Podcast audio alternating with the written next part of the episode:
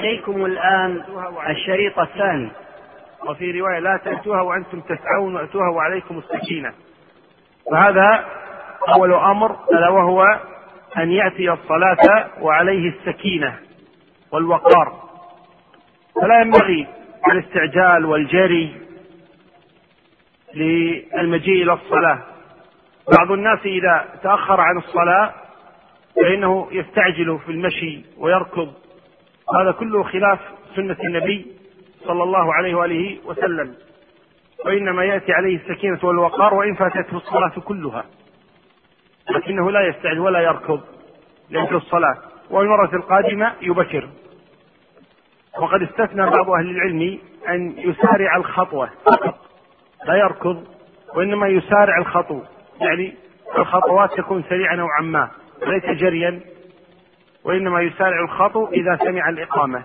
لكن على كل حال حديث النبي عام. صلوات الله وسلامه عليه. لا تأتوها وأنتم تسعون. أنت لا يأتي الصلاة يسعى بمعنى يجري أو يمشي مشيا سريعا وإنما يأتيها وعليه السكينة والوقار. حتى يكتمل أجر الصلاة من حيث خشوعها. وذلك أن الذي يأتي مسرعا طوال وقت الصلاة وإيش؟ ينهد من التعب ويزعج الذي بجانبه وغير ذلك من الأمور. على كل أن يأتيها بسكينة ووقار. قال ولا يشبك أصابعه. وذلك أن النبي صلى الله عليه وآله وسلم قال إذا توضأ أحد فأحسن وضوءه ثم أتى الصلاة لا يشبك بين أصابعه. وذلك أن التشبيك بين الأصابع منهي عنه في انتظار الصلاة. التشبيك بين الأصابع منهي عنه في انتظار الصلاة. أما بعد الصلاة فجائز. وقد ثبت عن النبي صلى الله عليه وسلم في الصحيحين أنه صلى ثم قام فاستند إلى جذع وشبك بين أصابعه. التشبيك بعد الصلاة لا بأس به وإنما يكره التشبيك قبل الصلاة. قال لأنه يجلب النوم. قال أهل العلم لعله لأنه يجلب النوم. فلذلك نهي المسلم عن التشبيك بين أصابعه طالما أنه ينتظر الصلاة. أما إذا كان لا ينتظر الصلاة صلى الآن أو ليس الوقت وقت صلاة الأمر فيه سعة في تشبيك الأصابع. قال ويقول بسم الله الذي خلقني الآيات إلى قوله تعالى إلا من أتى الله بقلب سليم. ويقول اللهم إني أسألك بحق السائلين عليك وبحق ممشاي هذا فإني لم أخرج أشرا ولا بطرا ولا رياء ولا سمعة. يقول خرجت خرجت ابتغاء سخطك وابتغاء مرضاتك أسألك أن تنقذني من النار وأن تغفر لي ذنوبي إنه لا يغفر الذنوب إلا أنت. هذا الحديث لا يثبت عن النبي صلى الله عليه وآله وسلم فيه عطية العوفي وهو ضعيف في الحديث. فهذا الحديث لا يثبت عن النبي صلى الله عليه وسلم. وادعو أي دعاء شئت. طالما أنك خارج من بيتك إلى الصلاة.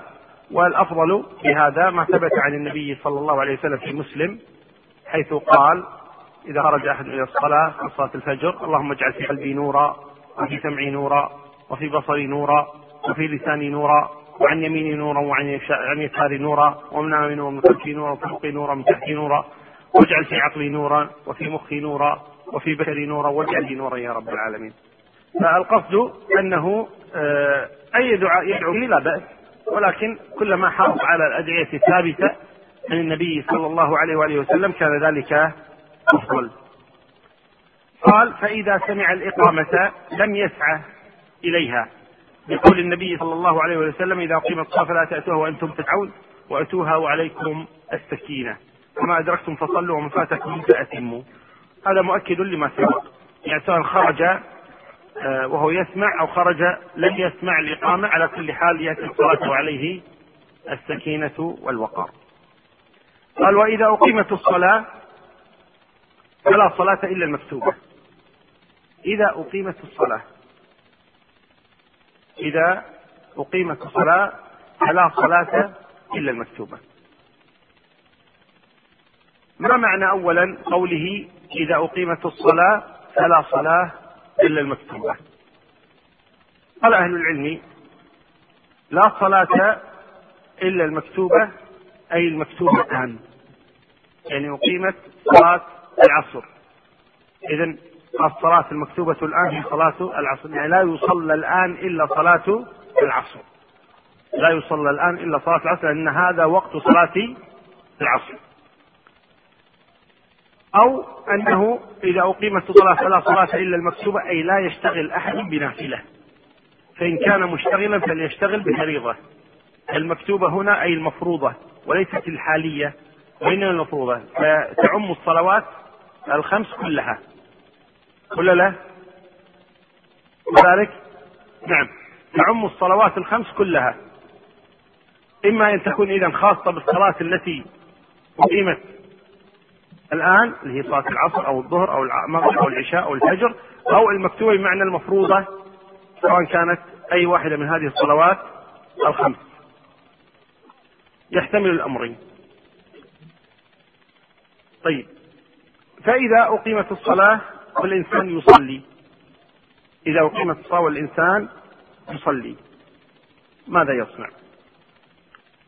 إذا عندنا قضيتان، القضية الأولى ما معنى المكتوبة؟ القضية الثانية ماذا يصنع إذا كان يصلي؟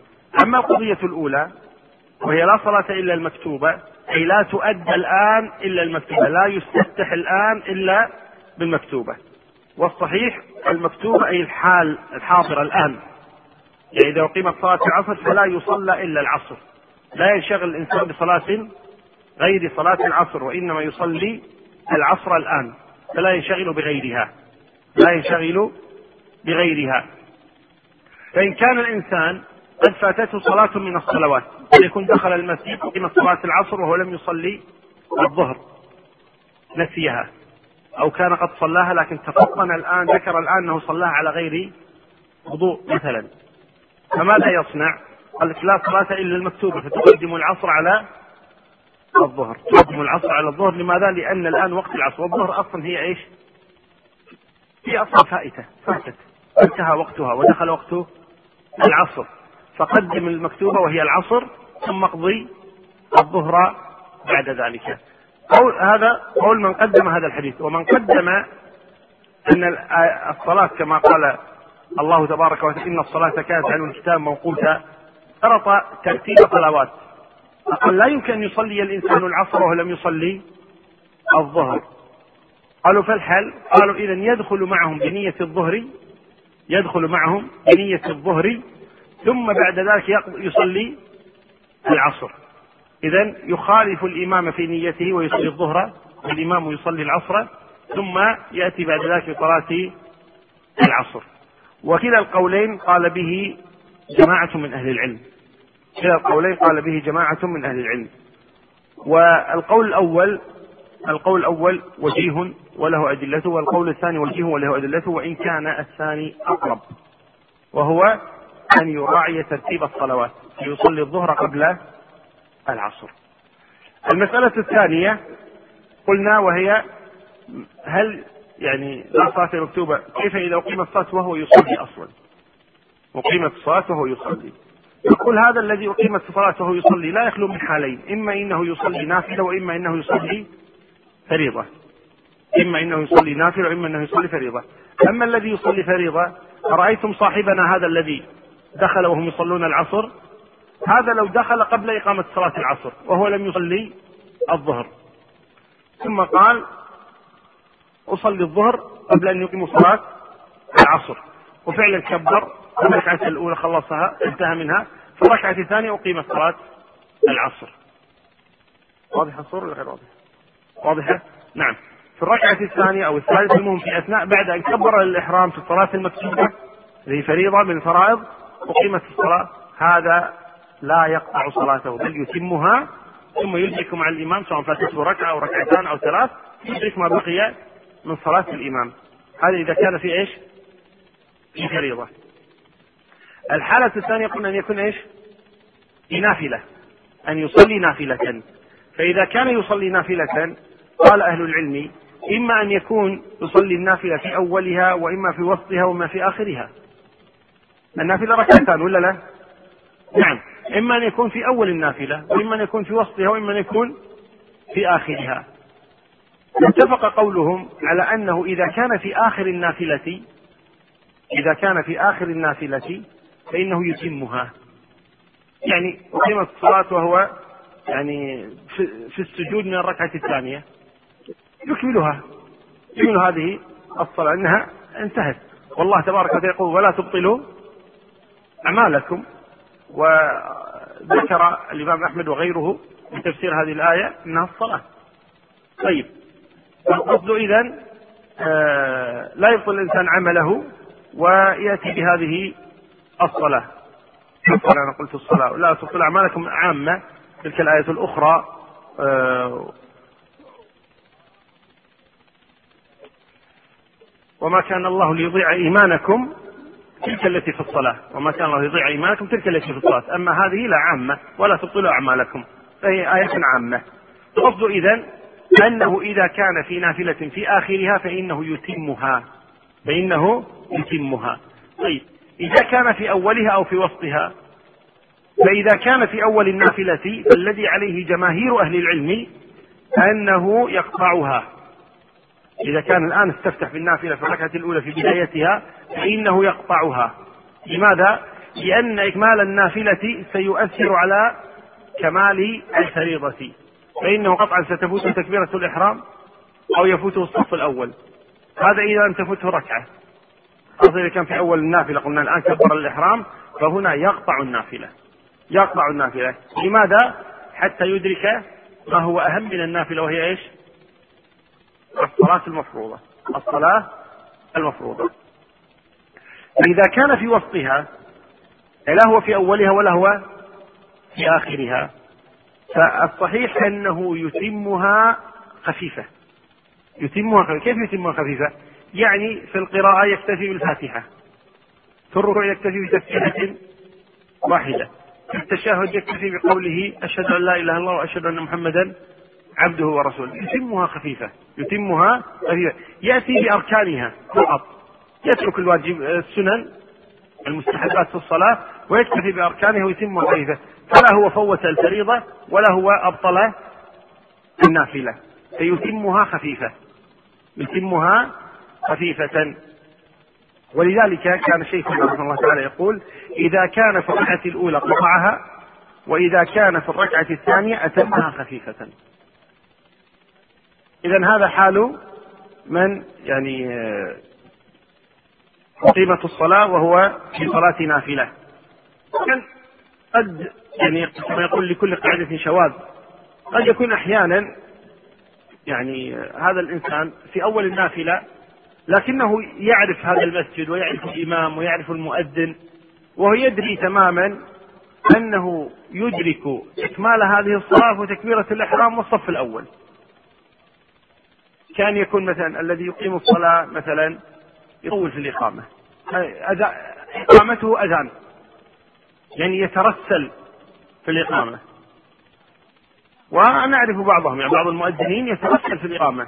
يعني لما يأتي الإقامة الله أكبر الله أكبر أشهد أن لا كأنه أذان كأنه أذان يطيل في الإقامة.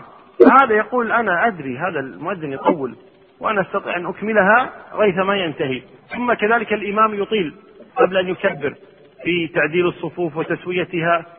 طيب فالقصد إذا كان يرى أنه لا يفوته الصف الأول ولا تفوته تكبيرة الإحرام فإنه يكمل هذه الصلاة ولا يبطلها. وإن خشي أن تفوته تكبيرة الإحرام أو يفوته الصف الأول فإنه إيش؟ يقعها. نعم. يقول وإذا أتى المسجد طبعا استدلالا على هذا أثر ابن عباس أو حديث ابن عباس رضي الله عنهما أنه يقول أقيمت الصلاة وكنت أصلي فأخذني الرسول من أذني. الرسول قطع صلاته. يقول أخذني من أذني يعني قطع صلاته صلوات الله وسلامه حتى يدخل في الصلاة وحسن إسناده الحافظ العراقي في الإحياء. طيب. يقول وإذا أتى المسجد قدم رجله اليمنى في الدخول وقال بسم الله والصلاة والسلام على رسول الله اللهم اغفر لي ذنوبي وافتح لي أبواب رحمتك. وإذا خرج قدم رجله اليسرى وقال ذلك إلا إنه يقول وافتح لي أبواب فضلك. نعم هذا جاء من حديث أنس بن مالك رضي الله تبارك وتعالى عنه وهو أن النبي صلى الله عليه وسلم كان دخل المسجد قدم رجله اليمنى وإذا خرج قدم رجله اليسرى. وهذا عند الحاكم إسناد صحيح. وهذا بالنسبة لدخول المسجد يقدم اليمنى ويؤخر اليسرى والعكس لخروجه من المسجد وهذه أمور مستحبة. يعني لو دخل باليسرى أو خرج باليمنى هذا لا يضر إن شاء الله تبارك وتعالى. بعد ذلك قال المؤلف إلى باب صفة الصلاة. سرد الإمام ابن قدامة رحمه الله تعالى صفة الصلاة مفصلة ثم بعد ذلك فصل أركانها وواجباتها. فقال رحمه الله تعالى إذا قام إلى الصلاة قال الله أكبر. يجهر بها الإمام وبسائر التكبير ليسمع من خلفه ويخفيه غيره. قوله إذا قام إلى الصلاة قال الله أكبر. حقق همزة أكبر. لأن البعض يقول الله أكبر بالواو. الله أكبر. وهذا خطأ. والصحيح الله أكبر بتحقيق الهمزة. وليست واو واوا وإنما هي همزة. الله أكبر. وإذا كان لسانك لا يستسيغها يعني تعود لسانك على قول الله أكبر تعود لسانك فإنه يعتاد قلها مرة ومرتين وثلاثا وأربعا. بعد ذلك ستجدها سهلة على نفسك. الله أكبر. ولا يصح غيرها. ما معنى لا يصح غيرها؟ لو قال العظيم أكبر أو الرحمن أكبر أو الباري أكبر نقول لا. قل الله أكبر. كما قال النبي صلى الله عليه وسلم. قال الله الأكبر. إن لا. قل الله أكبر. التزم بما كان يقول النبي صلى الله عليه وسلم حيث قال وصلوا كما رأيتموني أصلي. فنصلي كما صلى النبي صلى الله عليه وسلم. ولو كان الأمر فيه سعة والنبي تعلمون كم صلى من الصلوات وكم كبر صلوات الله وسلامه عليه سواء للإحرام أو للانتقال لو كان يغني غير الله أكبر لقال غيرها ولو على الأقل إيش؟ مرة واحدة. لكن كونه صلوات الله وسلامه يلتزم هذه الكلمة هذا دليل قطعي على أنه لا يصلح غيرها.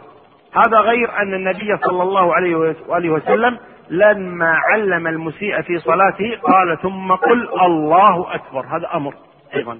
إذا من فعله ومن أمره صلوات الله وسلامه ولا يصح غيرها.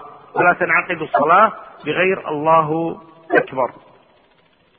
قال يجهر بها الإمام وبسائر التكبير ليسمع ليسمع من خلفه. إذا الإمام لا يكبر بصوت منخفض وإنما يكبر بصوت مرتفع ليسمعه الناس فيقتدون به. يكبر كذلك سائر التكبيرات بصوت مرتفع. أما غير الإمام سواء كان منفردا أو كان مأموما فما في داعي للجهر. وإنما يجهر الإمام قلنا ومن؟ ومن. الإمام ومن الذي يجهر؟ الإمام فقط. الإمام فقط هو الذي يجهر. أما غير الإمام فإنه يسر بها. يكبر ومعنى يسر يسمع نفسه. ولو أسمع الذي بجانبه لا بأس لكن لا داعي إيش؟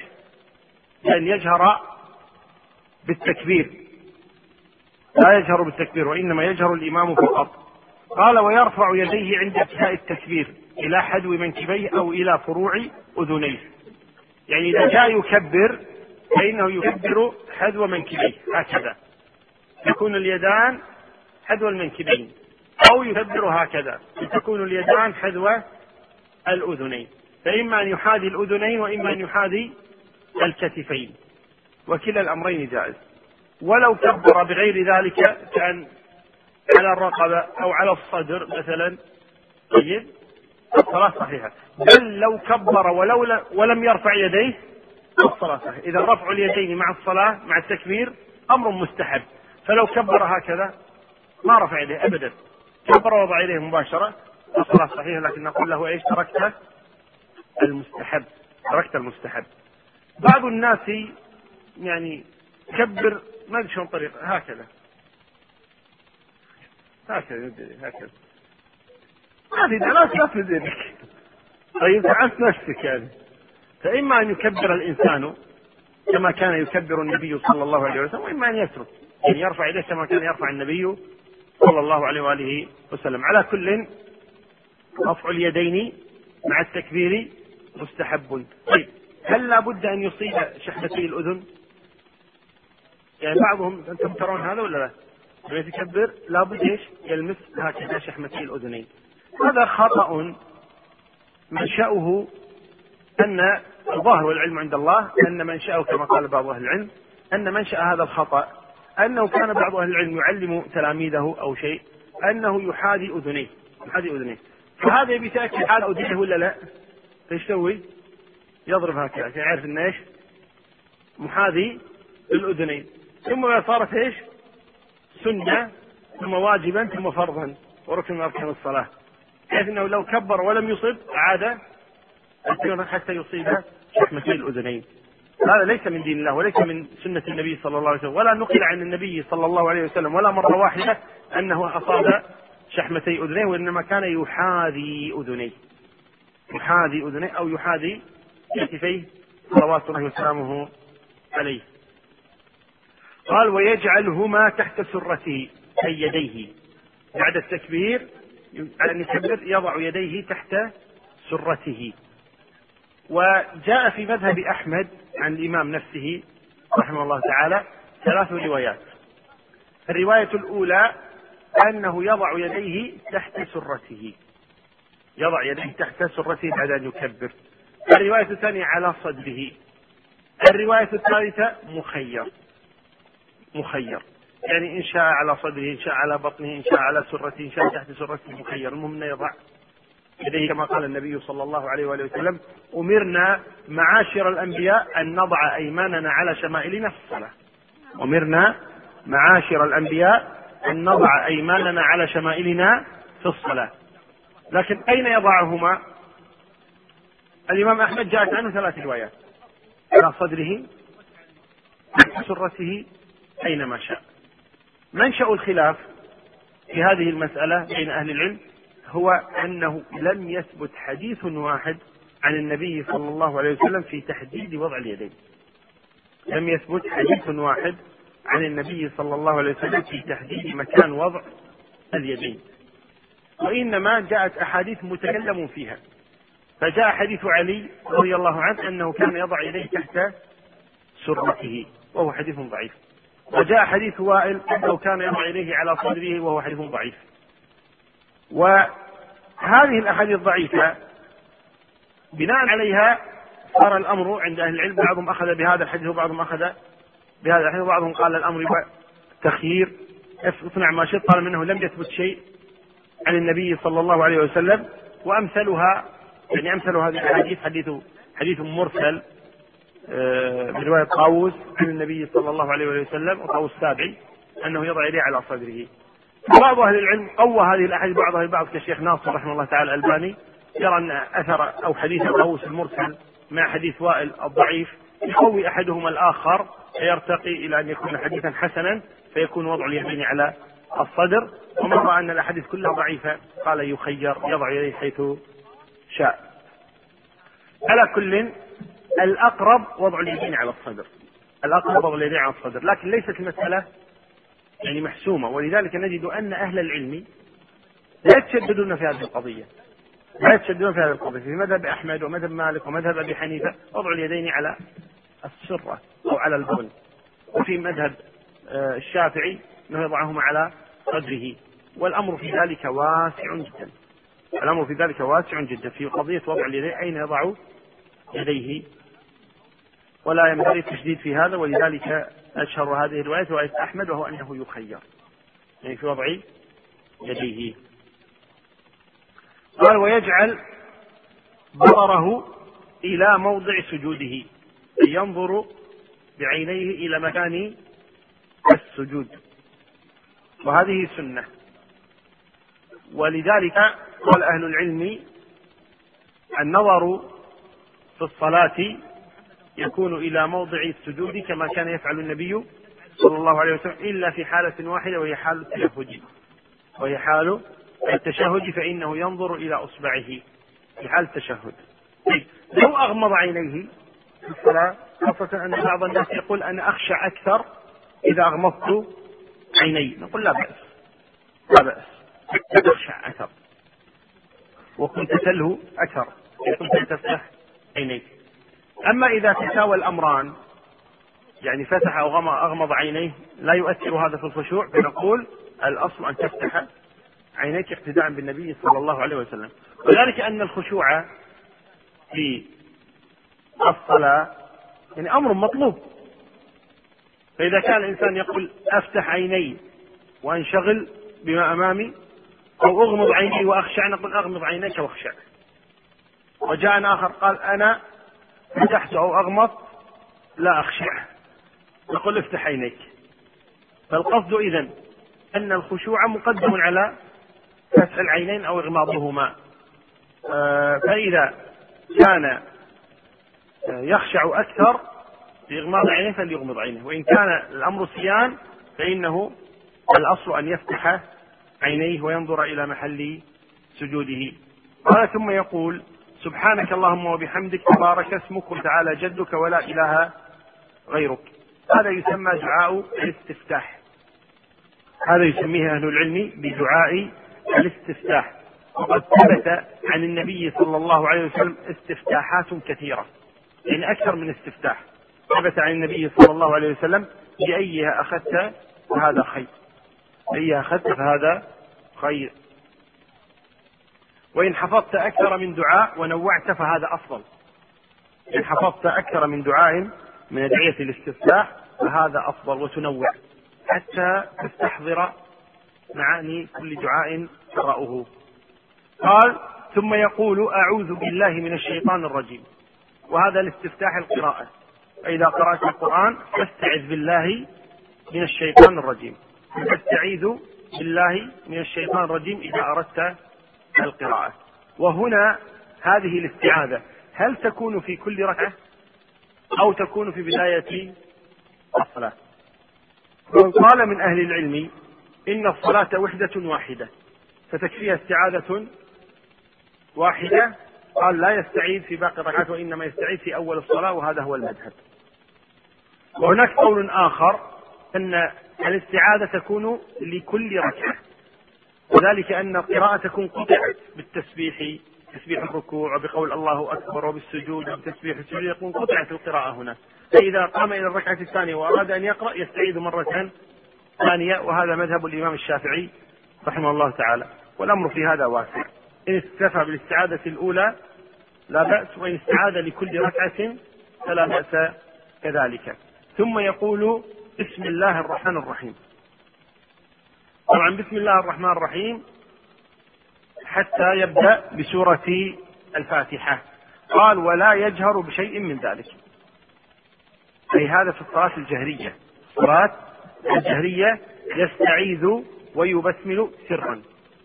إماما كان أو مأموما أو منفردا. قال لقول أنس صليت خلف النبي صلى الله عليه وسلم وأبي بكر وعمر وعثمان فلم أسمع أحدا منهم يجهر بسم الله الرحمن الرحيم. إذا البسملة لا يجهر بها وإنما يجهر بالحمد لله رب العالمين مباشرة. يجهر يبدأ الحمد لله رب العالمين أن هذا هو هدي النبي صلى الله عليه وسلم. كان صلوات الله وسلامه عليه لا يجهر بالبسملة ولا بالاستعاذة وإنما يجهر بالحمد مباشرة. قال ثم يقرأ الفاتحة ولا صلاة لمن لم يقرأ بها. يقول النبي صلى الله عليه وسلم لا صلاة لمن لم يقرأ بفاتحة الكتاب فهي ركن في كل ركعة من ركعات الصلاة. قال إلا المأموم فإن قراءة الإمام له قراءة. يستثنى من ذلك المأموم. يستثنى من ذلك المأموم. لماذا؟ قال فإن قراءة الإمام له قراءة. ويستحب أن يقرأ في سكتات الإمام وفيما لا يجهر فيه.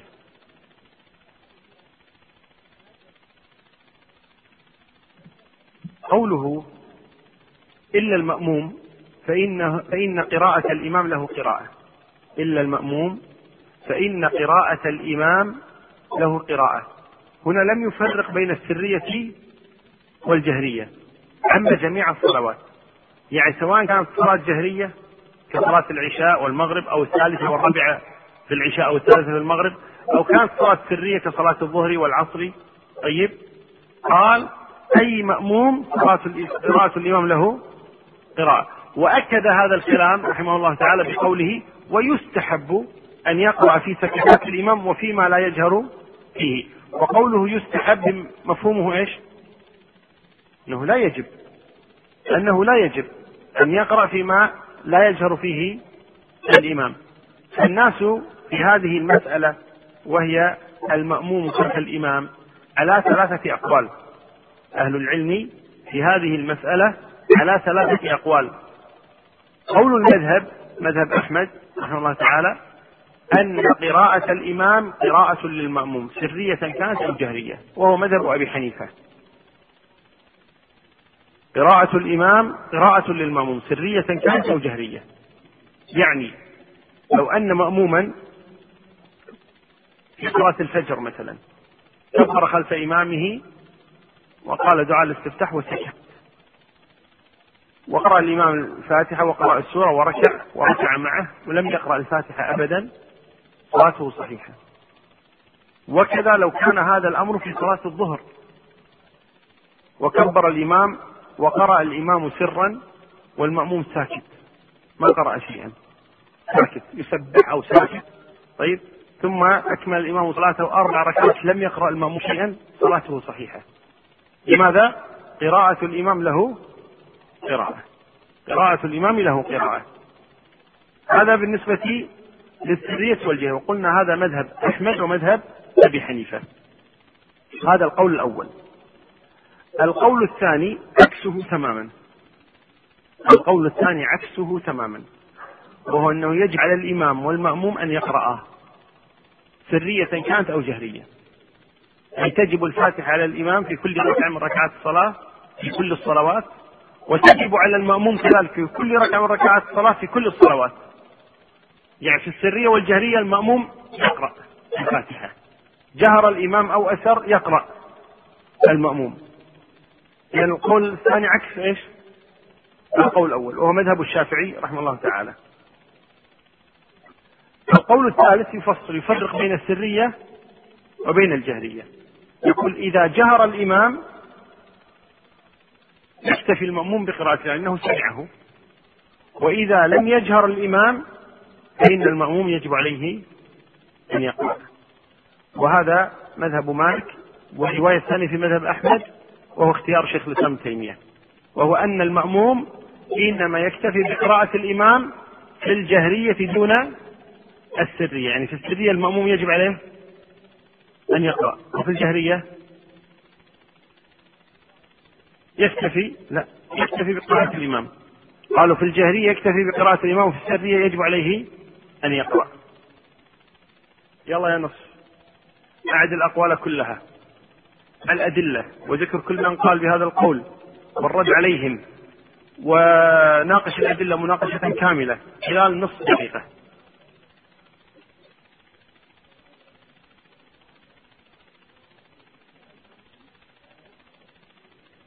لا يقرأ لا في الجهرية ولا في السرية. القول الثاني. الإمام والمأموم كلاهما يقرأ في السرية والجهرية. الثالث.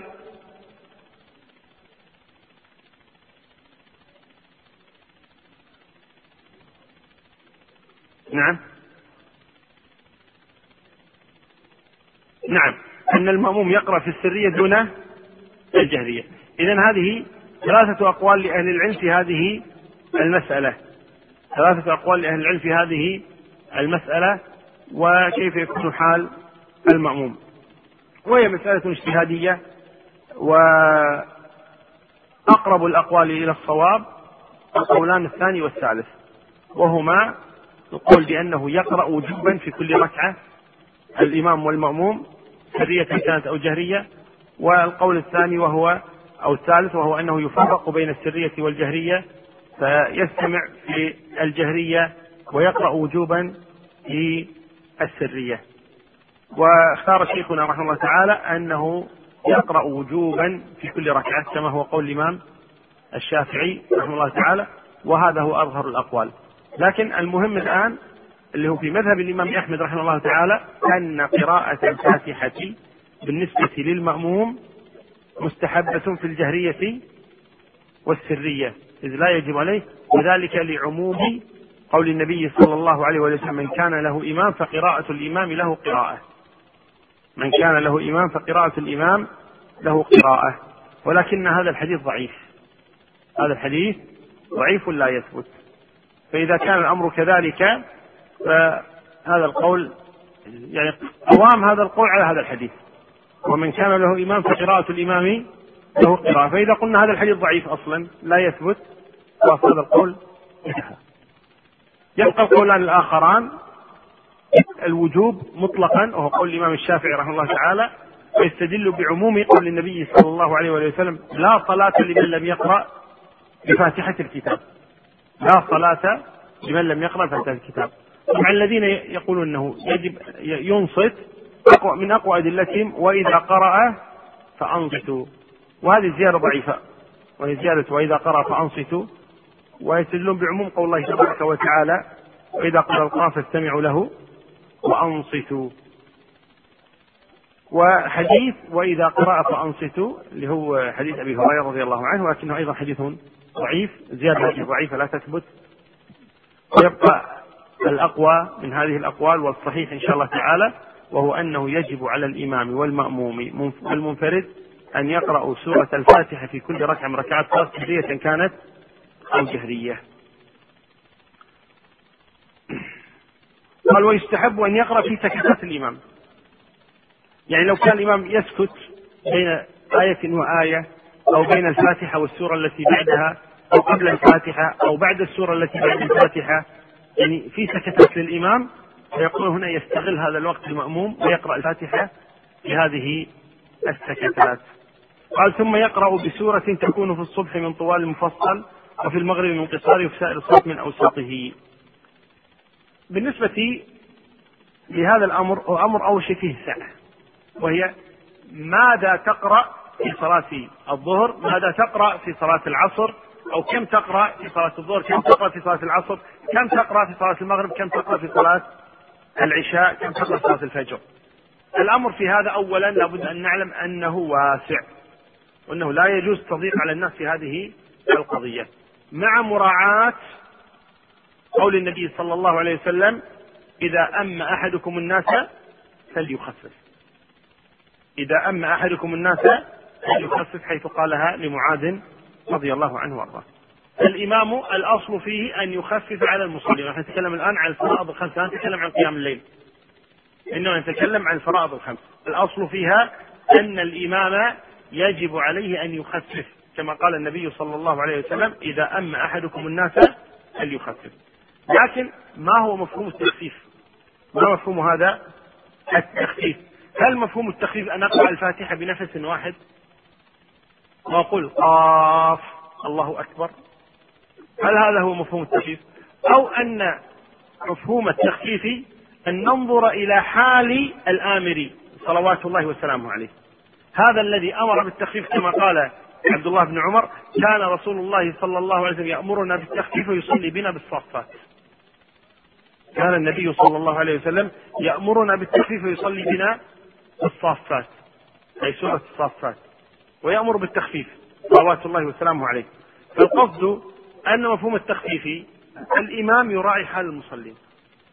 فإذا كان المصلون الذي خلفه يحبون إطالة القراءة ولا يتضايقون من هذا ولا يطيل وإذا كانوا يتضايقون من هذا يخفف. وإذا كان خلفه نساء أو صبية أو مريض أو كبير في السن يخفف.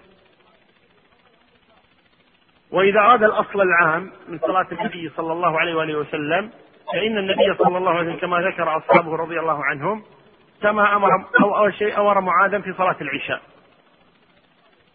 قال إذا أنا أحدكم الناس فليخفف فإن خلفه الصغير والكبير وذا الحاجة المريض والكبير وذا الحاجة. طيب ثم قال اقرأ سبح اسم ربك الأعلى والشمس وضحاها والليل إذا يغشى. فحدد له سورا معينة تسمى أواسط المفصل. أواسط ليس اقتصار مفصل اللي هي سورة الإخلاص وال سور الزلزلة وال والكوثر وغيرها هي قصار مفصل وإنما أعطى أواسط المفصل. يعني يقرأ من هذه السور. سورة سبح اسم ربك الأعلى سورة الطارق سورة الليل سورة الشمس. يقرأ هذه السور التي من أواسط المفصل كما أمر النبي صلى الله عليه وسلم معاذا.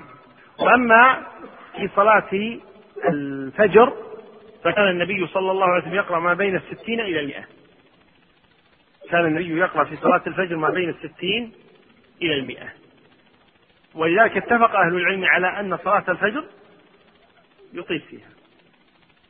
وصلاة العشاء يقصر هذا الأصل في هاتين الصلاتين. اتفقوا على أن الأصل في صلاة الفجر أنها تطول والأصل في صلاة العشاء أنها تقصر. بقي باقي الصلوات. المغرب قولان لأهل العلم. قول أن المغرب كذلك يقرأ فيها بقصار مفصل. ليس واسط بل في قصار المفصل. وذهب آخرون إلى أن المغرب يرجع فيها إلى تقدير الإمام. لذلك ثبت أن النبي صلى الله عليه وسلم قرأ بالمغرب في الصفة وقرأ بها صلى الله عليه وسلم بسورة الزلزلة. وقرأ بالمغرب بسورة الملك صلى الله عليه وسلم فهنا قالوا إن النبي صلى الله عليه وسلم يراعي حال المصلين. مرة يطيل ومره يقصر بالنسبة للمغرب أما الظهر والعصر فالثابت أن النبي صلى الله عليه وسلم كان يقرأ في العصر نصف القراءة في صلاة الظهر. إذن أيهما أطول؟ الظهر. الظهر القراءة فيها ضعف صلاة العصر. الظهر ولذلك كان النبي صلى الله عليه وسلم يقرأ في الظهر تقريبا بسورة الإنسان. يقرأ بسورة الإنسان. بصلاة الظهر صلى الله عليه وسلم عليه. العصر على النصف منها. فتكون العصر تقريبا قريبا من صلاة العشاء في الإطالة. وتكون الظهر يعني بينها وبين الفجر. والفجر تكون أطول الصلوات والمغرب حسب حال المصلين فهذه بالنسبة للمستحب. أما لما نأتي على الجائز الأمر فيه سعة. بشرط أن لا تؤذي المصلين يهدينا للجائز وليس المستحب. الجائز نقول الجائز الأمر مفتوح بشرط أن لا يقع أذى على المصلين. هذا هو الأصل في القراءة في الصلاة قال ويجهر الإمام بالقراءة في الصبح والأوليين من المغرب والعشاء ويسر فيما عدا ذلك. يسر فيما عدا ذلك. طيب لو جهر في موضع إسرار أو أسر في موضع الجهر الأمر فيه سعة. الأمر فيه سعة جائز. يعني لو أن الإنسان صلى العشاء سرا أو صلى الظهر جهرا صلاته صحيحة. لكن ترك السنة نعم ترك السنة. وقد يكون أحيانا ترك السنة هنا قد يكون مستحبا. لا من باب إنه ترك للسنة ولكن من باب نية أخرى. كان يريد أن يعلم الناس. كان يريد أن يعلم الناس. كما كان عمر رضي الله عنه أحيانا يجهر بدعاء الاستفتاح. مع أن الأصل بدعاء الاستفتاح هو إيش؟ الإسرار. لكن كان يجهر به ليعلم الناس. فقد تجهر أحيانا بصلاة الظهر لتعلم الناس أن الجهر جائز. وأنه ليس بمحرم. لأن بعض الناس يظن أن إذا جهر في صلاة سرية أنها تبطل صلاته أو أسر في صلاة جهرية أنه تبطل صلاته. فهنا قد يكون الأمر مستحبا لأن هذا العمل يثبت المعلومة عند الناس أكثر من الإلقاء لأنه لو ألقاها طيب ممكن الناس تسمع ناس غير منتبه لكن لما يصلي بهذه الطريقة طيب الناس تنتبه أكثر وتستوعب الأمر أكثر وكان شيخنا رحمه الله تعالى يتعمد أحيانا عندما يدخل المسجد يأتي في وسط المسجد ويصلي بدون سترة. مع أنه كان يقول لنا إن السترة سنة مؤكدة. ومع هذا يتعمد يأتي في وسط المسجد ويصلي بدون ستره في وسط المسجد حتى يراه الجميع. فكنا إذا سالناه رحمه الله تعالى كان يقول أنا ابتليت بتقليد الناس لي أنا ابتليت بتقليد الناس الناس يشوفوني شو أسوي يصنعون مثلي فإذا رأوني دائما أحرص على السترة قد يذهبون إلى أن إيش؟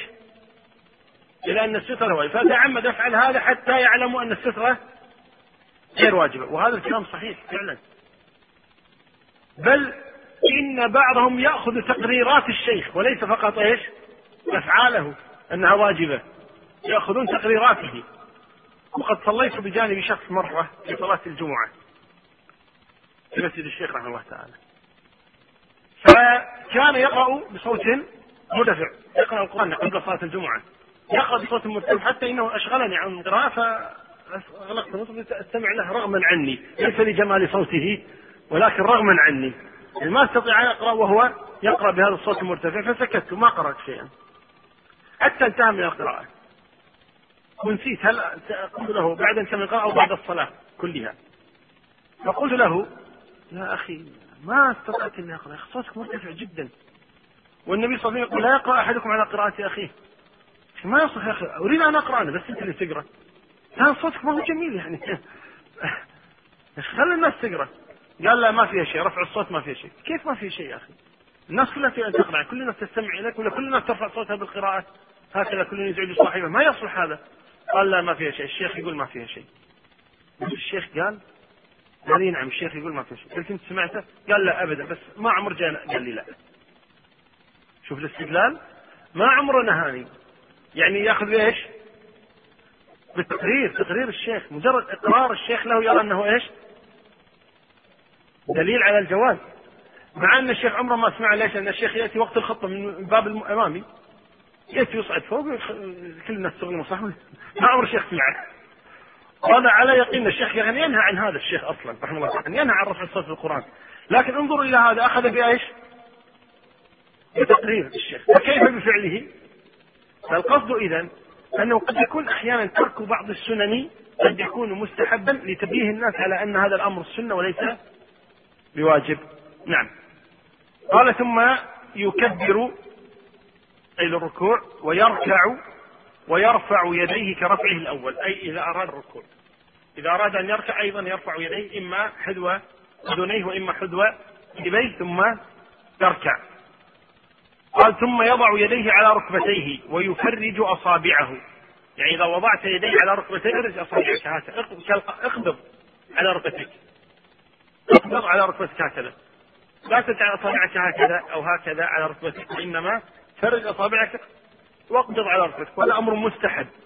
ولو فعل الإنسان هكذا بل لو ركع ولم يضع يديه على ركبتيه ركوعه صحيح.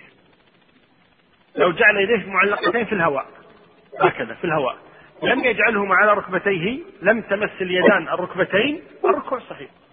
لأنه حقق الركوع وهو انحناء الظهر. حقق الركوع. لكن نقول ترك مستحب وهو إيش؟ وضع اليدين على الركبتين. فإذا وضع يديه غير مفرجتي الأصابع أيضا ترك المستحب وهو تفريج الأصابع على الركبتين. هذا هو الأفضل. قال ويمد ظهره أي في حال ركوعه. ويجعل رأسه حياله أي حيال رأسه حيال ظهره. يعني ما يكون ظهره هكذا والرأس الأعلى أو الرأس قامن وإنما يكون الرأس مع مع مستوى الظهر. يكون الرأس مع مستوى الظهر والنظر إلى محل السجود. قال ثم يقول سبحان ربي العظيم ثلاثا. ثم يرفع رأسه. قائلا سمع الله لمن حمده ويرفع يديه كذلك. إذا يرفع يديه في كم موضع الآن؟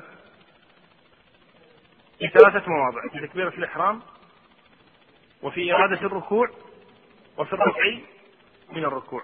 قال فإذا اعتدل قائما قال ربنا ولك الحمد ملء السماوات وملء الأرض وملء ما شئت من شيء بعد. قال ويقتصر المأموم على قول ربنا ولك الحمد يعني ما يقول سمع الله لمن حمده.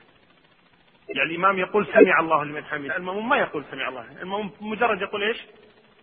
ربنا لك الحمد لماذا؟ لقول النبي صلى الله عليه وسلم إذا قال سمع الله لمن حمده فقولوا ربنا لك الحمد. ولم يقل قولوا سمع الله لمن حمده. طيب لو قال المأموم سمع الله لمن حمده أيضا مع الإمام ما عليه شيء. ليس فيه شيء. ليس فيه شيء. ولكن الأفضل أن يكتفي بقوله ربنا لك الحمد. أو اللهم ربنا لك الحمد. فيرفع المأموم والإمام والمنفذ يرفع رأسه من الركوع حتى يعتدل ظهره. قال ثم يخر ساجدا مكبرا. ثم ذاك يسجد إلى الأرض يخر ساجدا مكبرا. قال ثم يخر ساجدا مكبرا. ثم يخر ساجدا مكبرا. ولا يرفع يديه. يعني لا يرفع يديه بالسجود وإنما رفع اليدين إذا في ثلاث آه ثلاثة أماكن. قلنا في تكبيرة الإحرام في إرادة الركوع في الرفع من الركوع. قال ولا يرفع يديه. ويكون أول ما يقع منه على الأرض ركبتاه ثم كفاه ثم جبهته وأنفه.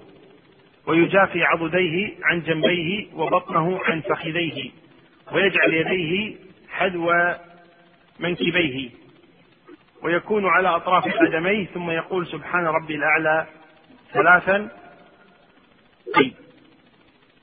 هنا قول ابن قدامة رحمه الله تعالى ويكون أول ما يقع منه على الأرض ركبتاه ثم كفاه ثم جبهته ثم أنفه ثم أنفه. هي هذه المسألة وهي في حال السجود هل يقدم الركبتين أو يقدم اليدين في حال السجود هل يقدم الركبتين أو يقدم اليدين يعني هل تمس الركبتان الأرض قبل أو تمس اليدان الأرض قبل؟ جاء في حديث أبي هريرة عن النبي صلى الله عليه وآله وسلم أنه نهى أن يبرك الرجل بروك البعير.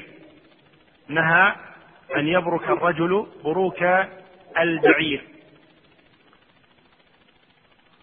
وجاء في حديث آخر عن النبي صلى الله عليه وسلم أنه نهى عن التفات كالتفات الثعلب. ونهى عن نقر كنقر الغراب. ونهى النبي صلى الله عليه وسلم عن افتراش كافتراش السبع. ورأى أناسا يصلون يحركون أيديهم مع التسليم فقال ما لي أرى أيديكم كأنها أذناب خيل شمس. قال أهل العلم كل صفة جاءت في الصلاة جاء فيها نهي عن التشبه بحيوان فهي على الكراهة هذا الأصل. أن جميع ما ذكر من المنهي عنه في سنة النبي صلى الله عليه وسلم والعلة تشبهه بحيوان فإنه نهي كراهة جميعها. فالتفات كالتفات الثعلب بروك كبروك البعير. آه، نقر كنقر الغراب فراش كافتراش السبع. تحريك الأيدي كأذناب خيل شمس. كل ما جاء فيه تشبيه بحيوان فهو كله محمول على الكراهة. ليس التحريم. فإذا كان الأمر كذلك فالنزول إلى السجود. سواء قلنا النزول على اليدين أو النزول على الركبتين أهل العلم اتفقوا على أن الأمرين جائزان. يعني من نزل على ركبتيه صلاته صحيحة وليس بآثم ومن نزل على ركبتيه صلاته صحيحة وليس بآثم. يعني سواء نزلت على ركبتيك أو على يديك الأمر فيه سعة نزلت من قيام إلى السجود قدمت الركبتين أو قدمت اليدين الصلاة صحيحة ولست بآثم. فإذا انتقلنا من هذه المرحلة وهي مرحلة عدم الإثم. نأتي المرحلة الثانية. طيب أيهما أفضل؟ إذا الخلاف بين أهل العلم في هذه المسألة هي أيهما أفضل؟ هل الأفضل أن نقدم ركبتي أو الأفضل أن نقدم يدي؟ فتهون المسألة الآن. إذا إذا المسألة الآن هانت وسهلت وهي أن القضية قضية أفضلية حتى لو تبين لك بعد ذلك أن النزول على اليدين هو السنة. أو تبين لك أن النزول على الركبتين هو السنة يجوز لك أن تفعل هذا وأن تفعل هذا. بل يجوز لك أن في صلاة واحدة مرة تنزل على يديك ومرة تنزل على ركبتيك. أعني أن الأمر أسهل مما يتعامل معه بعض الناس. لأنه يتشدد في هذه القضية سواء في إقناع الآخرين أو في تنفيذ هذا العمل عمليا. فإذا كان الأمر كذلك فالذي عليه مذهب أحمد رحمه الله تعالى أن الركبتين تقدمان ينزل على ركبتيه قبل يديه. وهذا قول أكثر الفقهاء في مذهب أحمد ومذهب الشافعي ومذهب أبي حنيفة أن يقدم الركبتين على اليدين.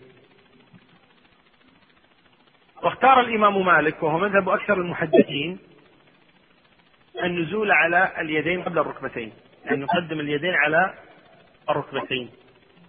ونعيد. مع اتفاقهم أن الأمر فيه سعة وأن الخلاف في الأفضلية فقط. الخلاف في الأفضلية فقط. ولا مجال طبعا هنا لمناقشة أدلة كل مسألة من هذه المسائل.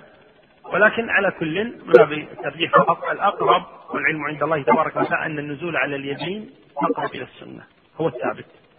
النزول على اليدين يعني تقديم اليدين قبل الركبتين. لكن المشهور في مذهب أحمد أن النزول إنما يكون على الركبتين قبل اليدين.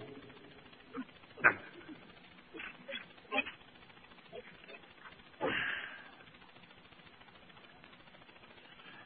قال ويجافي عضديه عن جنبيه وبطنه عن فخذيه. يجافي عضديه؟ عن جنبيه. يعني العضد يجافيه عن جنبيه وهو ساجد. وبطنه عن فخذه. يعني ما يتقرفص هكذا وإنما تكون هناك فراغات بين الفخذ وبين البطن. الفخذ ما يمس البطن. واليدان كذلك يجافيهما وهو ساجد. بشرط أن لا يؤذي من بجانبه. فهذا يكون لمن؟ للإمام والمنفرد. يكون الإمام المنفرد يجافي حتى إن أم سلمة قالت لو جاء لو شاءت شاة أن تمر بين يديه لمرت. شاة صغيرة بهمة تقول أم سلمة.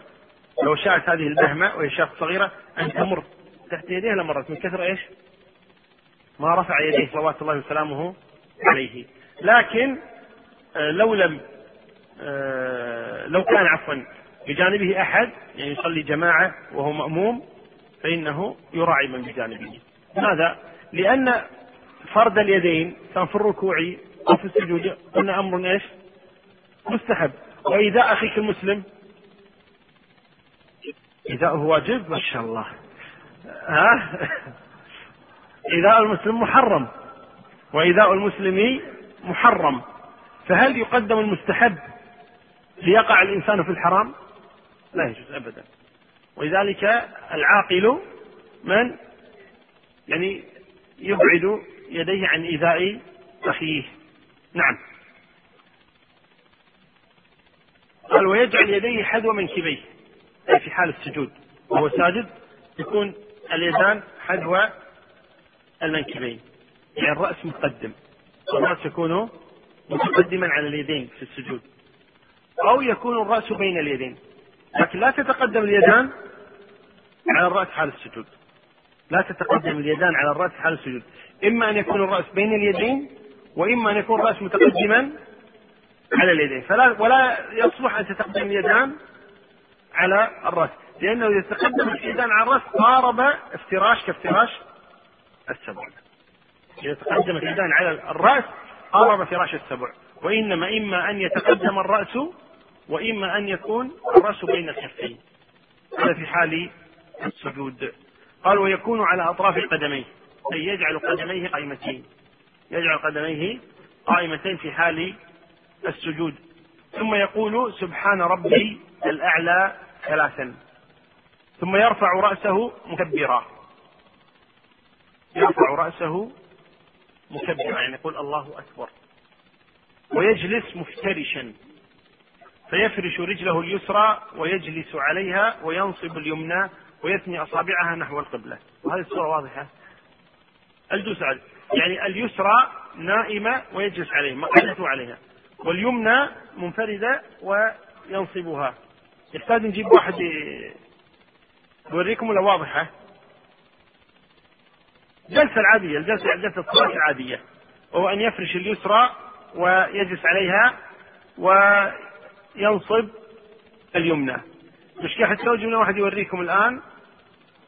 ما تشوفه لازم يكون على على طاولة. ها؟ هي واضحة أظن واضحة؟ طيب قوم نص يلا. اللي اللي عنده واضحة يشوفها. اجلس مشتركا إيه. أيوه. هكذا اذا اليسرى تنام ويقعد عليها. واليمنى تكون هكذا. خليك نخلص الدرس طيب. اذا هذه طريقة الافتراش. هذه طريقة الافتراش. ثم قال ويقول رب اغفر لي ثلاثا. رب اغفر لي رب اغفر لي رب اغفر لي. أو كما جاء في حديث آخر رب اغفر لي وارحمني وعافني واهدني وارزقني واجبرني.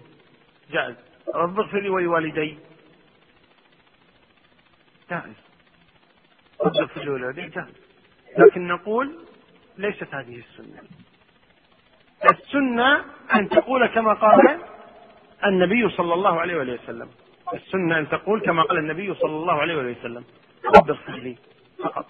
تبي تدعي لوالديك بعد أن تنتهي من رب اغفر لي رب اغفر لي رب اغفر لي قل رب اغفر لي ولوالدي رب اغفر لي ولإخواني رب اغفر لي وارحمني وارزقني واجبرني. لأن هذا وقت دعاء إذا قال أهل العلم أوقات الدعاء في الصلاة سبع. أوقات الدعاء في الصلاة سبع.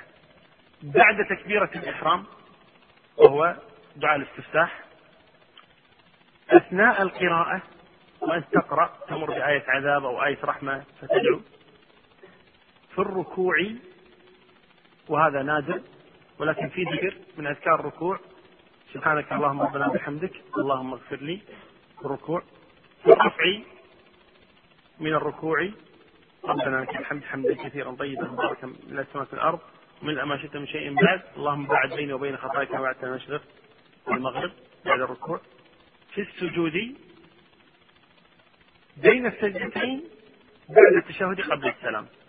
هذه سبعة مواضع كلها مواضع دعاء. هذه المواضع جاء فيها الدعاء عن النبي صلى الله عليه وآله وسلم. قال ثم يسجد السجدة الثانية كالأولى ثم يرفع رأسه مكبرا وينهض قائما فيصلي الثانية كالأولى. قال فإذا فرغ منهما أي من الثانية والأولى جلس للتشهد مفترشا نفس الجلسة السابقة. ويضع يده اليسرى على فخذه اليسرى ويده اليمنى على فخذه اليمنى. ويقبض انتبه يقبض الخنصر والبنصر. هذا الخنصر ولا لا؟ صغير.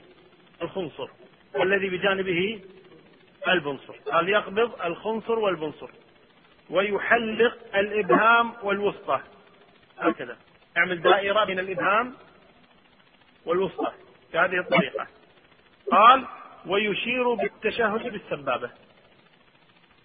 إذا هذه الطريقة الآن الخنصر مقبوض. البنصر مقبوض الوسطى مع الإبهام دائرة ثم يشير. بالسبابة هكذا كان يفعل النبي صلى الله عليه وسلم. الواحد قال يا أخي ما عرفت صعبة يا أخي. شلون سويتوها؟ قلنا هذه بعدين هذه. قال قال صعب خليه ما يضر. لو جعل يده هكذا في الصلاة ما يضر. لو قبضها كلها ما يضر. لو سوى عليها كلها صلاة صحيحة. الصلاة صحيحة.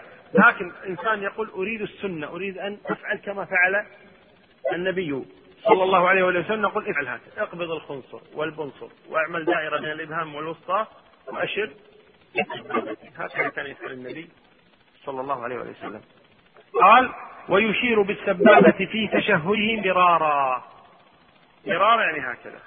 بين فترة أخرى يشير مرارا. وبعضهم قال يشير كلما ذكر الله. يشير. كلما وحد الله أشار. تأكيد التوحيد. وبعضهم قال يحرك طوال تشهده.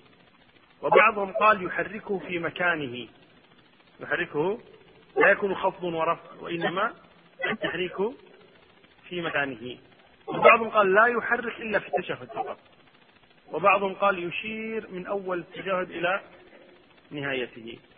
وكل يحاول لأن ما في شيء ثابت عن النبي يحسم هذه المسألة تماما. والصحيح والعلم عند الله أنه يشير فقط دون تحريك. يشير فقط إلى القبلة دون تحريك وبدون أيضا أن يعكفه هكذا. وإنما يشير طيب رواية التشهد كما جاء في حديث عبد الله بن الزبير وغيره أن النبي كان يشير في تشهده. أما التحريك فجاء في بعض الزيارات ورأيته يحركها يدعو بها. والعلم عندنا أن هذه الزيارة ضعيفة. وزيادة رأيته يحركها يدعو بها ضعيفة. فإذا كان الأمر كذلك إذا يبقى الصحيح هو الإشارة فقط بدون تحريك. فإن حرك لا بأس. بناء على هذه الزيادة وقد صححها كثير من أهل العلم. ولكن الظاهر والعلم عندنا أنها زيادة ضعيفة شاذة. وبالتالي يكون الصحيح هو أن يشير فقط دون تحريك. قال ويقول التحيات لله والصلوات والطيبات. السلام عليك أيها النبي ورحمة الله وبركاته. السلام علينا وعلى عباد الله الصالحين. أشهد أن لا إله إلا الله وأشهد أن محمدا عبده ورسوله. قال فهذا أصح ما روي عن النبي صلى الله عليه وسلم في ثم يقول اللهم صل على محمد وعلى آل محمد كما صليت على آل إبراهيم. إنك حميد مجيد. وبارك على محمد وعلى آل محمد كما باركت على آل إبراهيم. إنك حميد مجيد. هذا يسمى بالتشهد. هذا يقال له التشهد. ثم قال ويستحب أي بعد ذلك أن يتعوذ من عذاب القبر ومن عذاب جهنم ومن فتنة المحيا والممات ومن فتنة المسيح الدجال. يعوذ من عذاب القبر من عذاب جهنم من فتنة المحيا والممات ومن فتنة المسيح الدجال ما فتنة المحيا والممات قال أهل العلم فتنة المحيا فتنتان وفتنة الممات فتنتان. فتنة المحيا اثنتان وفتنة الممات اثنتان. فيكون المجموع أربع. أما فتنة المحيا فهي الشبهات والشهوات. فتنة المحيا الشبهات والشهوات. قد يفتن الإنسان بالشهوات. زنا سرقة خمر رشوة وغير ذلك. يفتن بالشهوات. وقد يفتن الإنسان بالشبهات. شبهة التي تدخل في رأسه ما تخرج. يفتن لأجل ذلك فيفتن بالشبهات. وأما فتنة الممات ففتنتان كذلك. أما الأولى فهي الفتنة التي تكون عند الاحتضار. وذلك أن الشيطان يأتي الإنسان عند احتضار يقول مت يهوديا مت نصرانيا. يدعوه إلى أن يكفر بالله تبارك وتعالى في هذه اللحظات. في أضعف ما يكون فيها الإنسان. فهذه فتنة. والفتنة الثانية هي سؤال منكر ونكير. بقبر عندما يقال له من ربك؟ ما دينك؟ ما هذا الرجل الذي بعث بكم؟ هذه فتنة ثانية في الممات. قال ثم يسلم عن يمينه السلام عليكم ورحمة الله وعن يساره كذلك. أي السلام عليكم ورحمة الله. قال وإن كانت الصلاة أكثر من ركعتين نهض بعد التشهد الأول كنهوضه من السجود ثم يصلي ركعتين لا يقرأ فيهما بعد الفاتحة شيئا وإن قرأ فلا بأس. ولكن السنة أن يكتفي بالفاتحة. فإذا جلس التشهد الأخير تورك فنصب رجله اليمنى وفرش اليسرى وأخرجهما عن يمينه.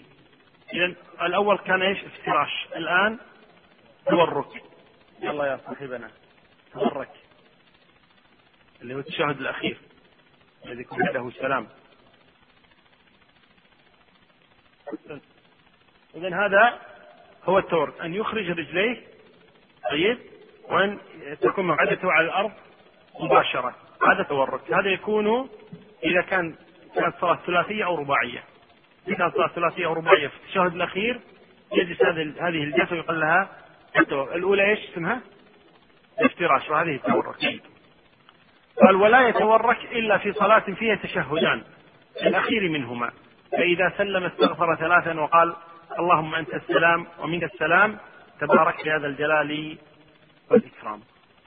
إذن هذه آه، صفة صلاة النبي صلى الله عليه وسلم كما ذكرها ابن قدامة رحمه الله تعالى. بعد ذلك قال ابن قدامة باب أركان الصلاة وواجباتها. الآن بعد أن ذكر لك الصلاة الآن يريد أن يميز لك ما هي الأركان ما هي الواجبات في هذه الصلاة. قال أركانها اثنا عشر. أركانها اثنا عشر. القيام مع القدرة تكبيرة الإحرام قراءة الفاتحة الركوع الرفع منه السجود الجلوس عنه الطمأنينة في هذه الأركان التشهد الأخير الجلوس له التسليمة الأولى ترتيب ما ذكرناه. هذه الأركان. ويمكن تقسيم الأركان إلى قسمين. يمكن أن نقسم أركان الصلاة إلى قسمين. إلى أركان قولية وأركان فعلية. ابننا أن نقسم أركان الصلاة إلى قسمين. أركان قولية وأركان فعلية. الأركان القولية أربع القولية أربعة. الأركان القولية أربع تكبيرة الإحرام قراءة الفاتحة التشهد الأخير التسليمة. هذه الأركان القولية. آه. وباقي أعمال الصلاة أركان فعلية. كالقيام مع القدرة والركوع والرفع من الركوع والسجود والجلوس بين السجدتين والجلوس للتشهد. هذه والطمأنينة. هذه أركان وترتيب هذه الأركان. هذه أركان الصلاة الفعلية. أركان الصلاة الفعلية. إذا عندنا أركان قولية ما هي؟ تكبيرة الإحرام قراءة فاتحة. الجهد الأخير التسليم طيب هذه أركان إيش؟ القولية. تعيدها. تسليم من وراء؟ اعبر يلا. تسليم. الشهد الأخير. لأنك من وراء. نعم.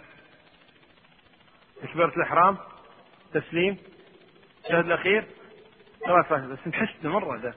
قدام مرة طيب إذا هذه الأركان القولية. هذه الأركان القولية. تكبيرة الإحرام قراءة الفاتحة قراءة التشهد الأخير والتسليم. هذه الأركان القولية. وباقي الأركان كما قلنا أركان فعلية. قوله والتسليمة الأولى. والتسليمة الأولى. هناك قول ثاني في المذهب أن التسليمتين ركن. يعني التسليمة الأولى ركن التسليمة الثانية ركن. ولكن الصحيح الذي عليه الجمهور وهو اللي اختاره ابن قدامة وهو الرواية الثانية في المذهب أن الركن التسليمة الأولى فقط والتسليمة الثانية سنة. التسليمة الأخرى سنة. طيب. قال وواجباتها سبعة. واجبات الصلاة سبعة. التكبير تكبيرات الانتقال يسمونها. تكبير غير تكبيرة الإحرام هي تكبيرات الانتقال. التسبيح في الركوع والتسبيح في السجود. التسميع والتحميد. الرفع من الركوع قول رب اغفر لي بين السجدتين. التشهد الأول الجلوس له الصلاة على النبي صلى الله عليه وسلم في التشهد الأخير. هذه تسمى إيش؟ واجبات الصلاة. واجبات الصلاة. تكبيرات الانتقال. تكبيرات الانتقال. التكبير للركوع التكبير للسجود التكبير للقيام من السجود التكبير للقيام للركعة هكذا. هذه تسمى تكبيرات الانتقال. قال والتسبيح في الركوع والتسبيح في السجود. كذلك من واجبات الصلاة أن يسبح في ركوعه وأن يسبح في سجوده. وكذلك التسميع والتحميد في من الركوع يعني قول سمع الله لمن حمد ربنا لك الحمد. وقول رب اغفر لي بين السجدتين. قول رب اغفر لي بين السجدتين. وهذه كلها هناك رواية أخرى في المذهب أنها سنة. أن هذه أشياء مستحبات وليست واجبات. وهذا قول جماهير أهل العلم. يعني مذهب الشافعي ومذهب مالك ومذهب أبي حنيفة أن هذه مستحبات ليست واجبات. وهو القول الثاني في مذهب أحمد أنها أيضا مستحبات. وهذا هو الصحيح. أن تكرار التنسيق مستحبة وكذلك تسبيح الركوع وتسبيح السجود والذكر بين السجدتين والتسميع والتحميد كل هذه الأشياء مستحبة. بحيث لو أن الإنسان صلى ركع لم يقل شيئا وجلس بين السجدتين لم يقل شيئا. فإن صلاته صحيحة. أو سجد دون أن يقول الله أكبر. صلاته صحيحة. ولا يقال باطل لأنه ترك واجبا. ولا يلزم سجود سهو ولكن يستحب له سجود سهو لكن على كل حال الذي عليه أكثر أهل العلم أن هذه مستحبات وليست واجبات. وقلنا هي الرواية الثانية في مذهب أحمد رحمه الله تعالى. قال والتشهد الأول والجلوس له. التشهد الأول واجب وفي رواية أنه سنة كذلك ولكن صحيح أنه واجب لأن النبي أمر بالسجود له بسجود السهو له. أمر النبي بسجود السهو له فدل على أنه واجب هو التشهد الأول. وكذا الجلوس له. الصلاة على النبي صلى الله عليه وآله وسلم يعني قبل السلام. يعني الإنسان علم هل لو اكتفى قال التحيات لله والصلوات والطيبات السلام عليك أيها النبي ورحمة الله وبركاته. السلام علينا وعلى عباد الله الصالحين. أشهد أن لا إله إلا الله وأشهد أن محمدا عبده ورسوله. السلام عليكم ورحمة الله. السلام عليكم ورحمة الله. هل تصح صلاته أو لا؟ أكثر أهل العلم الصلاة صحيحة. أكثر أهل العلم الصلاة صحيحة. مذهب أحمد قولان. قول أن الصلاة ما تصح حتى يصلي على النبي على الأقل. على الأقل قل اللهم صل على محمد. على الأقل. قل اللهم صل على ولو لم تصل على آله ولو لم تكمل التشهد كله اللي هو صلاة الإبراهيمية لكن قل أقل شيء اللهم صل على محمد صلى الله عليه وسلم. ثم سلم صلاتك صحيحة. القول الثاني أن الصلاة على النبي صلى الله عليه وآله وسلم مستحبة وليست واجبة ولا ركنا وهذا هو الصحيح. وهو أن الإنسان لو صلى وقرأ التشهد إلى قوله أشهد أن لا إله إلا الله وأشهد أن محمدا عبده ورسوله وسلم أن صلاته صحيحة. لحديث ابن مسعود أنه قال كان النبي صلى الله عليه وسلم يعلمنا التشهد كما يعلمنا السورة من القرآن. ثم قرأ ابن مسعود التشهد كله كاملا حتى بلغ أشهد أن لا إله إلا الله وأشهد أن محمدا عبده ورسوله. قال ثم قال النبي صلى الله عليه وسلم ثم ادعو الله بما شئت. فدل على أن التشهد ختم بالشهادتين وبعد ذلك يسلم وتكون الصلاة على النبي صلى الله عليه وآله وسلم مستحبة. القول الثاني كما قلنا أنها واجبة. قال رحمه الله تعالى فهذه إن تركها عمدا بطلت صلاته. والصحيح أنها مستحبات كما قلنا. وإن تركها فهو سجد لها. وما عدا هذا فسنن كرفع اليدين كالإشارة كالتشهد كالتسليمة الثانية كالنظر إلى محل السجود وغيرها من الأعمال هذه سنن. قال وما عدا فسنن لا تبطل الصلاة بعمدها ولا يجب السجود لسهوها. والله أعلى وأعلم. وصلى الله وسلم وبارك على نبينا محمد. بعد ذلك ذكر ابن قدامة رحمه الله تبارك وتعالى باب سجدتي السهو. وقال رحمه الله تبارك وتعالى والسهو على ثلاثة أضرب. والسهو على ثلاثة أضرب. أحدها زيادة فعل من جنس الصلاة. زيادة فعل من جنس الصلاة كركعة أو ركن. فتبطل الصلاة بعمده ويسجد لسهوه. زيادة فعل. الصلاة كما قلنا أقوال وأفعال. إما أن يزيد أقوالا وإما أن يزيد أفعالا. قال زيادة فعل من جنس الصلاة. كركعة أو ركن. كركعة يعني ركعة كاملة. ركن زيادة ركوع زيادة سجود وهكذا. قال فتبطل الصلاة بعمده. تبطل الصلاة بعمده يعني زيادة الركن. إذا تعمد زيادة ركن تبطل الصلاة. هذا إذا كان الركن إيش؟ فعليا. أما إذا كان الركن قوليا فلا تبطل الصلاة. إذا كان الركن قوليا لا تبطل الصلاة. كمن يقرأ الفاتحة مرتين. أليس الفاتحة ركنا؟ الفاتحة ركن؟ الفاتحة ركن. طيب. لو قرأ الفاتحة مرتين لا تبطل الصلاة. لماذا؟ قالوا لأنها إنما تبطل بزيادة الركن الفعلي لا الركن القولي. وكذلك لو أعاد التشهد مرتين لا تبطل الصلاة. وإنما تبطل الصلاة بزيادة ركن إيش؟ فعلي لا قولي. بزيادة ركن فعلي لا قولي. وتقصد بالزيادة الزيادة المتعمدة. الزيادة المتعمدة. قال تبطل بعمده. يعني لو أن الإنسان ركع ثم بعد ذلك عندما رفع قال ها كأن ركعتي هذه؟ ما خشعت فيها. هل أركع مرة ثانية؟ ركع مرة ثانية نقول بطلت الصلاة. بطلت الصلاة. لماذا؟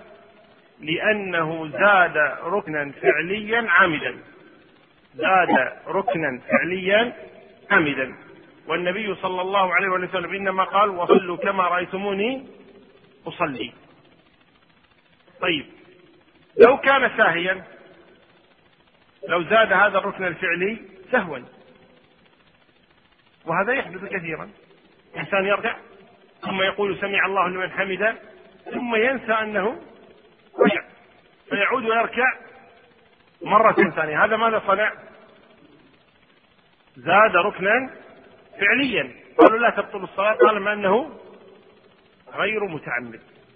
طالما أنه غير متعمد فلا تبطل صلاته بذلك. طيب. قال ويسجد لسهوه. أي يسجد إذا زاد ركنا فعليا ساهيا. ناسيا. يسجد لأجل ذلك. قال وإن ذكر وهو في الركعة الزائدة جلس في الحال بغض النظر عن الحال التي هو عليها. بغض النظر. اسمك. فهد. الآن لو أن الأخ فهد الآن قام يصلي. صلاة العصر. وبعد أن سجد السجدة الثانية من الركعة الرابعة المفروض إيش يفعل؟ يجلس التشهد نسي وظن أنها الثالثة قام ليأتي بالرابعة واضح الصورة؟ يعني قام إلى إيش؟ إلى خامسة قام إلى خامسة بعد أن قرأ الفاتحة وركع وقال سمع الله لمن حمد قام من الركوع تذكر أنها الخامسة ماذا يصنع؟ هل يكمل هذه الركعة بحكم أنه بدأها؟ أو يلغي ويجلس التشهد الذي يقول يلغي ويجلس للتشهد يرفع يده. طيب. الذي يقول يكملها طالما أنه بدأها يرفع يده